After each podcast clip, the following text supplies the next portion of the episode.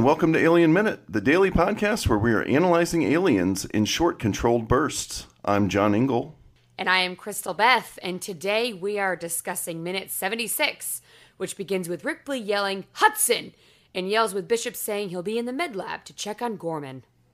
Yeah, everybody, that's Crystal Beth back again from last season, returning champion, uh, now co host with me this week. Thanks for coming back, Crystal. Of course, I'm very happy to be here. I've been listening and waiting patiently for my turn to talk about aliens. Yeah. Yeah. Cool. Well, all right. Well, hmm.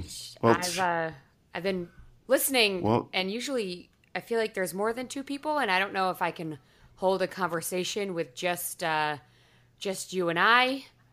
Well, I know. I was just about to start in, and I was like, "Well, what do we?" I don't. We usually have a third person. Yeah, we. I am able to say, you know, oh, and then we also have. So, God, this is really starting off weird. We Yeah, kind of don't. need. Um, uh, uh, John, uh, not not you, John Dingle. John, boyfriend, husband. Yeah. Uh, can you um, John Ingle and I don't have a rapport. Can you come and please, please help save us from each other? Oh, I was just giving myself a mud bath. What's up, guys? Hey, uh, we need you to talk about aliens with us. Okay. Oh, I love that movie. Oh, good. Okay.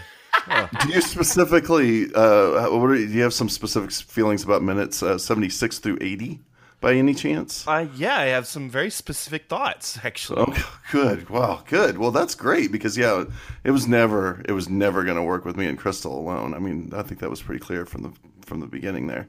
So good. We got a little lo- a, a lovely little bridge between the two of us and our you know pent up an- animosity we have towards each other. That oh, really, I shouldn't be talking about. I guess No, on the I, air. uh, I told you at the top before we started recording. I was like, please don't bring up what happened in Chicago. Yeah. Oh, Well- gosh. Elephant in the room.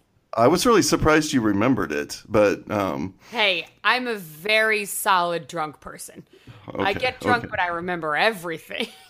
right. Well, luckily John doesn't know anything about it nope. because this would be really weird. Um, Right. Cool. So Yeah, we'll just leave it. We'll just leave it at that. Because yeah, he was totally passed out. I mean, as good a drunk as he could, as he is, you know, consciousness is still required for memory. So thankfully, wow, this is. I love it. I don't know how people are going to take this. I don't know if people are going to realize that we're definitely joking. John and I Yeah. are the best. We just No. wanted to think of a fun way to get John Robert in here with us. Right. I am blissfully ignorant. Hopefully, everyone listening was weirded out for just long enough that that was worth it. They had their hand on the stop button. They were like, if this doesn't end soon. I'm good. Yeah. Everyone. we just got a bunch of 911 calls from all of our listeners. Oh. Oh. oh, oh well. Well, we are actually very happy to be a part of this very planned threesome. Yes.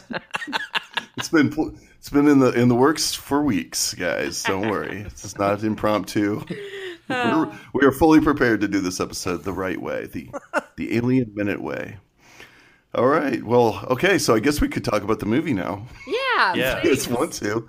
Sure. We are in the in the middle of quite a quite a dramatic scene here that we're jumping right into.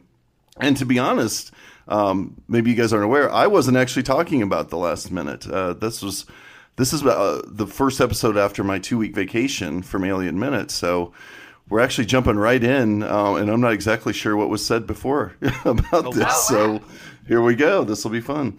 But Yeah. yeah, we we've got Hudson. Uh, he's he's full Hudson right now. He's he's peak Hudson, I'd say. Yeah. Uh, kind of going off the rails here, and uh, and Ripley's coming in to shut him down. Um, finally, she's really, really, really taking charge now. She's been slowly taking charge here and there by bits and pieces. But I think this minute that we're going to talk about today might be the moment where she really actually grabs the reins of this whole operation. Their transfer transformation minute, if you will. And she does it so well. She's has a way of speaking that she's not talking down to him and it's authoritative enough that you I want to listen. I'm like, I'll go get the things. Yeah, I. She's perfect. Like uh, really, I was. I have a line or a, a note here about this line. We need you, and I'm sick of your bullshit. Yeah. and I love the duality of that line because she's she's being it's positive reinforcement. Like Hudson, you're a skilled uh, comtech. You're the guy that we need to figure out the schematics of this place, to do any sort of computer technical work. Um, and I'm sick of your fucking bullshit. you know, it comes in right at the end. It's like, uh, similar to how, you know, without the profanity, how my mom might have spoken to me when I was uh, a teenager, you know? Yeah. So I think it's it's like perfect maternal, um, but utilitarian speak. You know, like we got to get you. You do need to start working, but I might use a slight insult here to get you motivated and realize how ridiculous you're acting right now. Yeah, there's a whole thing with um, it also being called out on your bullshit sometimes really helps, especially by a stranger. I find that uh, I'll be on the subway, for instance, and there'll be a child acting crazy, and the mom will be like, please stop, please stop. And as soon as a stranger looks at them and says stop, the kid's like, huh? So I feel like this is a perfect time for Hudson to be like, oh, wait, I am acting like a jerk because, I mean, you see at the uh, very beginning where he's like, oh, is it going to be like one of those bug hunts where he's just kind of a show off and it takes a person outside of his circle of people he knows to really put him back into his place. Yeah, for sure. I'd never thought about that correlation, but yeah, it is similar to the child. You know, the kids are used to telling, uh, rebelling against their mother or, or acting up against their family members. Uh, but if somebody outside the circle comes along, yeah, I can see what you mean. They're, it's like has some sort of different. It gives you a different perspective, I guess, and Yeah. it definitely sobers him up real quick. Yeah. I, I like when he's still in uh, full Hudson mode. He says one of the, mo- I think maybe me, not his most memorable lines in the movie. Like his most memorable line in this movie is "Game Over, Man," right? right. Right. But when Ripley reminds him that Newt has been surviving by herself without a plan, without weapons or anything like that, he's like, "Put her in charge, man." Yeah, that's. I, I, I have a note about that too. So I've definitely said this a few times in my life. Uh, depending on who it is, I'll say, "Put him in charge." Then, like if anybody ever falls, it's a great line. so good. I also it, she's smart to give him something specific to do because if it, that's a main thing. I I did a lot of outdoor survival classes and they were talking about how if you're lost with someone who's freaking out, you give them three specific tasks to do. Even if they're just silly tasks like go pick up sticks because it focuses them and makes them think about something else besides the panic that they have. And it works across anything, not just if you're lost in the woods, but if uh, even in the restaurant, if someone's weeded, you could be like, all right, especially at a bar because you're all working together, you can be like, get those two people their drinks, refill the ice, and get some more lemons. And then they have something to do besides over being overwhelmed by everything going on around them. She's so smart. Yeah, I was going to say the first line of the of chapter ten of the novelization. Basically, we get the end of this minute, and then it goes into, uh, or the chapter nine of the novelization ends at the same the same way this minute ends, and then the first line of, of chapter ten is once Hud- Hudson had something to work on, he moved fast. And I thought, yep, that's perfect. That's exactly what she's doing here, right? Just what you said. So that was definitely in the minds of the, uh, at least the the uh, uh, Alan Dean Foster when he was writing the novelization. But I'm sure that's the idea that was supposed to come across in the scene. Yeah. Well, especially if you're giving them something you know or something they know. Yeah, and he's proven himself to be competent. Like when it comes to all the technical stuff um, that we've seen him do so far, he's been great. Yeah. So Yeah. we forget that Um, these people are still Marines. You know, they're the best of the best, the cream of the crop. Ooh, yeah.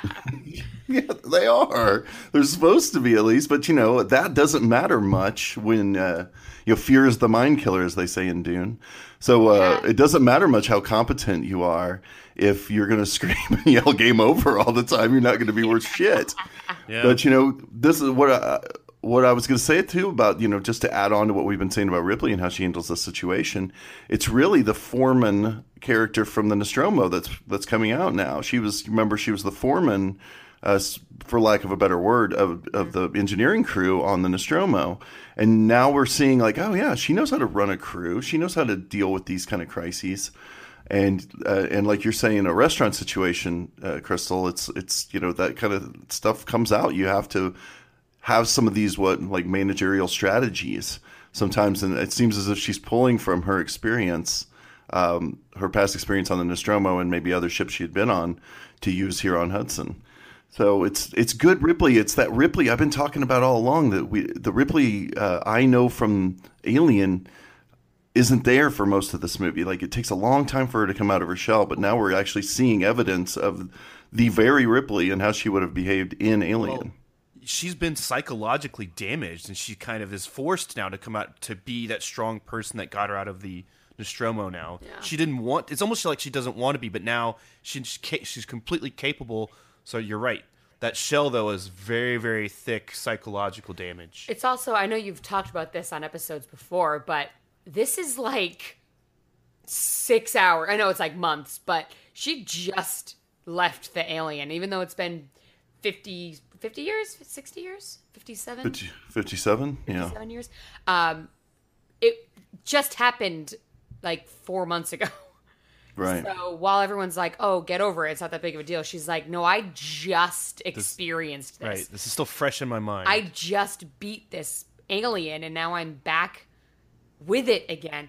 Oh God! and by the way, your daughter's dead. And by the way, your daughter's dead. In the director's cut, she's dead. Yes.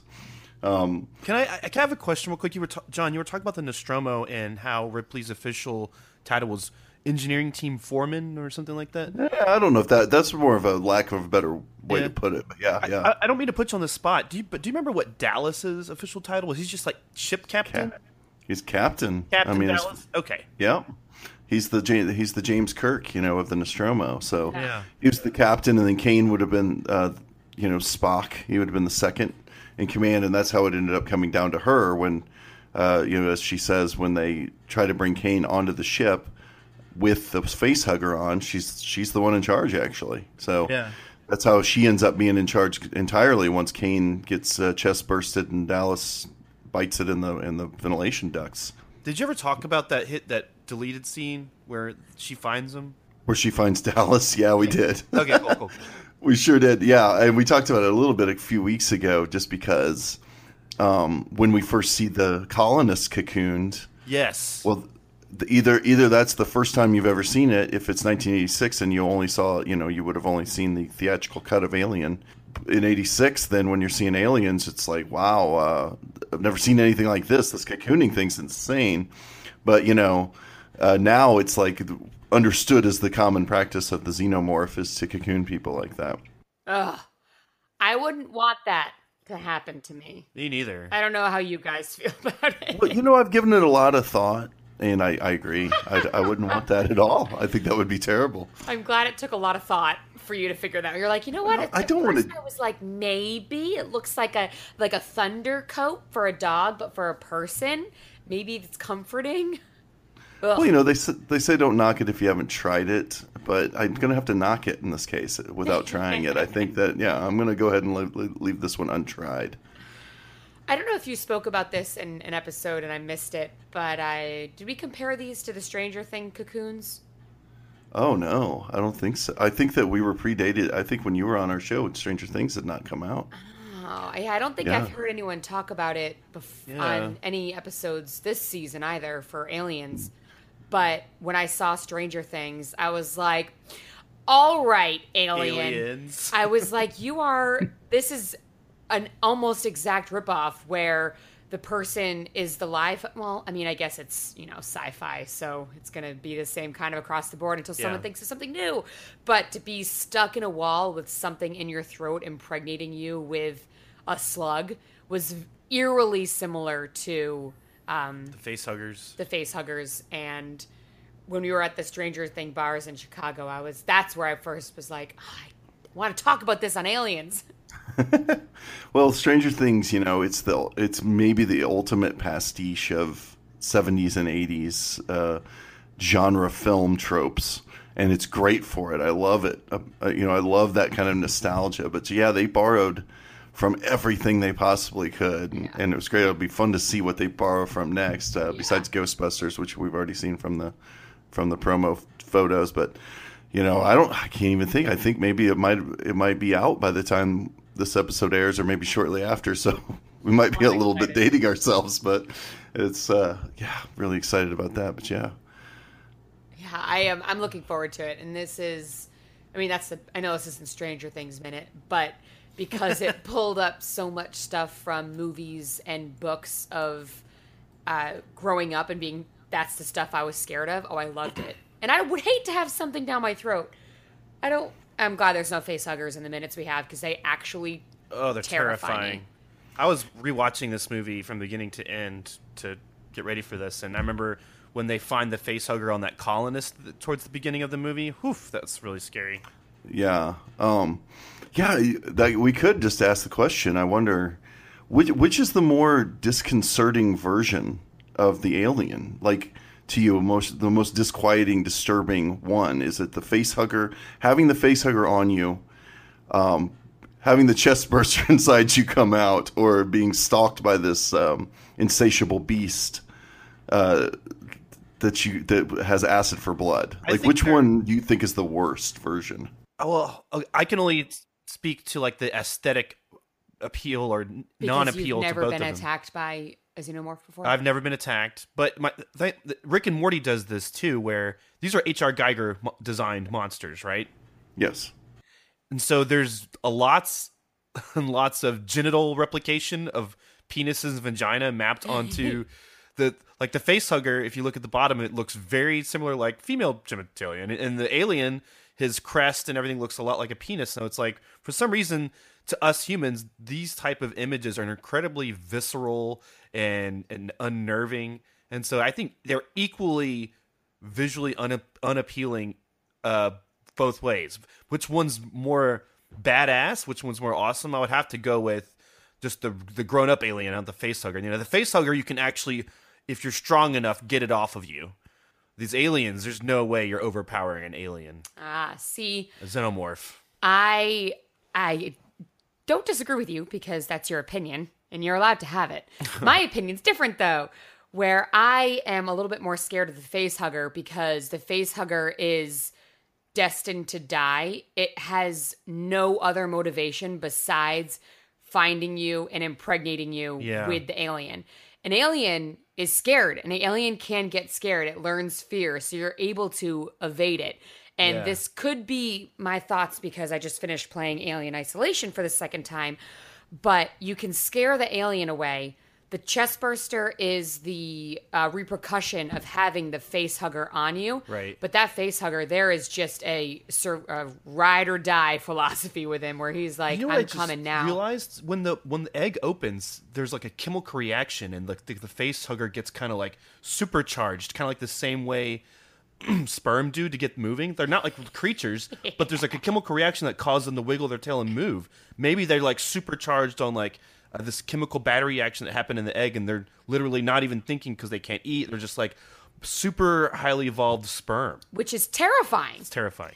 Yeah, I, I would say, you know, it's almost to summarize uh, things that we talked about as far as the fear factor of these creatures. Uh, we talked about considerably over the entire season of Alien Minute. But to, to sort of summarize it, you have your, like the popular psychology ideas, uh, readings of the fear would be you've got your rape fear with the face hugger, right? You got especially specifically, you know, playing more with I guess male rape in, in this case, where you got a male f- character being face raped by a creature, right? That's terrifying all by itself. Then you have the the popular, you know, another popular psycholo- psychological idea of male impregnation, like uh, being pre- impregnated as a male. So we've got Kane who actually gives is impregnated and gives birth, which is a fear they say that men generally have subconsciously. And then we have the the wider, the broader, um, faceless, mindless creature that won't stop for anything. And you're right. I, get, I suppose you can f- scare them off to a certain extent, but they will figure out a way to get around whatever it was that scared them. That's the thing that we sort of learn down the line um, with the with the sentry guns uh, in the director's cut, right? But on a personal level, I the face hugger's my problem for two reasons. I'm claustrophobic. So having something having things close to my face at all bothers me a lot. And I have a really, really, really bad gag reflex. like the oh, den- man. any dentist any dentist I've ever been to will tell you that I'm their least favorite patient. So both of those things put together, the face hugger is by far the worst thing I can I imagine. feel like I would hugger- rather be chest bursted than be face hugged. Whoa. I feel like the face hugger would try to face hug you, and it would be like, "Oh my god, oh oh my god," because it'd be trying to shove its thing in, and you'd just be like, and just be like shoving it out again. Yeah, I'd be like, wait a minute, wait a minute, wait a minute, wait a minute, wait a minute. Uh, Yeah. uh, just give me a second. it would just let go and be like, "Forget it, I'm gonna find someone new." I can actually see this kind of skit playing out. Uh, yeah. Uh, so the face hugger, the face hugger wins for worst version of the alien for me. I don't guess we've ever talked about that before, but you know, it's a good time to bring it up. Yeah, definitely. Why I not? There's no face huggers or any aliens in this minute, but it's a good time to bring it up. Uh, we have a nice, calm middle area. I'm okay with it. Aliens are the- scary.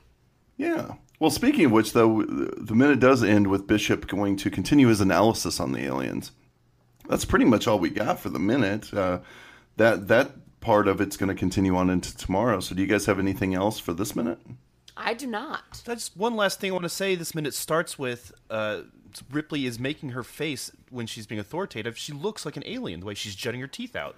Man, uh, th- I've never said that. There's been multiple times where I've thought Sigourney Weaver had an interesting, um, i i I guess it's happenstance, you know, she, similarity to the alien. Like, and this is no way insulting to Sigourney Weaver at all. She's a beautiful woman, but there's something about that jawline and the way she juts her teeth out. Sometimes I've, Yeah. John, I'm right with you. I've thought that a million times. Okay, cool. I mean, she kind of has the look, and it's cool. It's cool that she does. There's this, especially as the series continues and they become more and more attached to each other.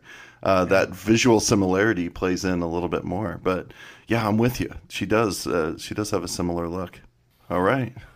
Well, if that's going to do it uh, for this minute, why don't you guys let me know where I can, uh, where people out there can find you online? And we never even mentioned that you guys have your own uh, movies by minute show, so maybe you should tell everyone about that a little bit.